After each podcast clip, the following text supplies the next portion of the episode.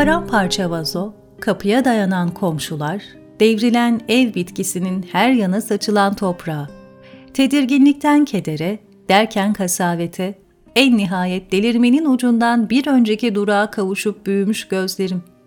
Bir köşede öylece duran dev kütüphanemiz demin yaptıklarımı çoktan kabullenmiş. Kabullenilmek. Çıldırtıcı. Yadırganmadan ve alay edilmeden öylece susup anlayışlı bakışlar eşliğinde dinlenmek. Hareket alanım kalmadı artık. Hatalarıma yüzüme vurup biraz bağırsa rahatlayacağım. Meleklik de taslamıyor hani. Mükemmelliğin kusurlu olduğunu da bilir. Hatalarımdan ders çıkarmışım. Kendimi bu kadar yormamalıymışım. Yaşananların sebebi onu özlememmiş. Herhangi bir sınıflandırma sisteminde bir bölüme, bir dizine, bir rafa koyamıyorum onu. Bir etiket yapıştıramıyorum. Bir kütüphane memuru için bunun nedenli zor olduğunu tahmin edemezsiniz. Durdurmak istemedim. Vazo, komşular tahmin etmiştim. Hatta kitapları devirir diyordum fakat onlara dokunmadı. Bu kadar okumanın kafasını karıştırdığını düşünüyorlar. Oysa ben bu kuyudan böylece çıkabileceğini düşünüyorum. Ona dair umudumu yitirmedim. Onun kurtuluşu benim kurtuluşum.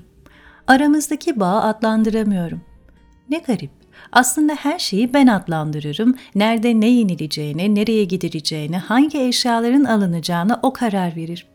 Ben varoluşsal bir içgörüyle iyilik halimizi korumaya odaklıyım. Düştüğüm kuyudan çıkarmıyor. Kuyunun başında içeri bakmıyor. Çekip gitsin susuz kuyumun başından.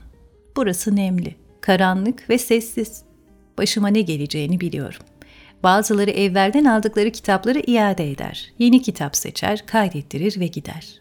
Bazıları bir köşede tek başına ders çalışır. Bunlar sorunsuz tiplerdir. Hadi hadi telefonları çalar. Vücudumu esnetmek için şöyle bir yürüyormuş gibi yanlarına ilerler, tepelerinde dikilir. Özel eşyalarına bakmayarak onları rahatsız eder, telefonlarını sessize almalarını sağlarım.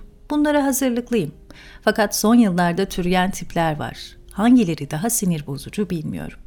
Güya kitap sevdirme uğruna sidik kokulu, ağlak veletlerinin arabalarını sürüye sürüye, haftada bir, onlar iki, soluğu burada alanlar mı, yoksa ders çalışmayacaklarını, önceki gelişlerinden bildiğim talepsiz talebeler, okumaz kitaplılar mı? Bu tipleri defalarca uyararak kütüphaneden soğuturum.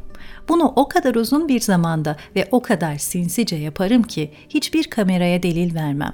Ettikleri şikayetler olumsuz sonuçlanır çünkü sinirime yenilmem. Kameranın görmediği açılarda gıcıklaşır, yavaş yavaş bıktırırım.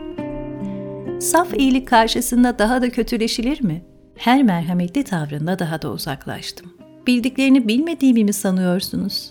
Aynı paltodan çıkmadık. Fakat üzerimizde aynı trenç kot varken aynı soğuk kantinde aynı romanları okuduk. O aldı yürüdü.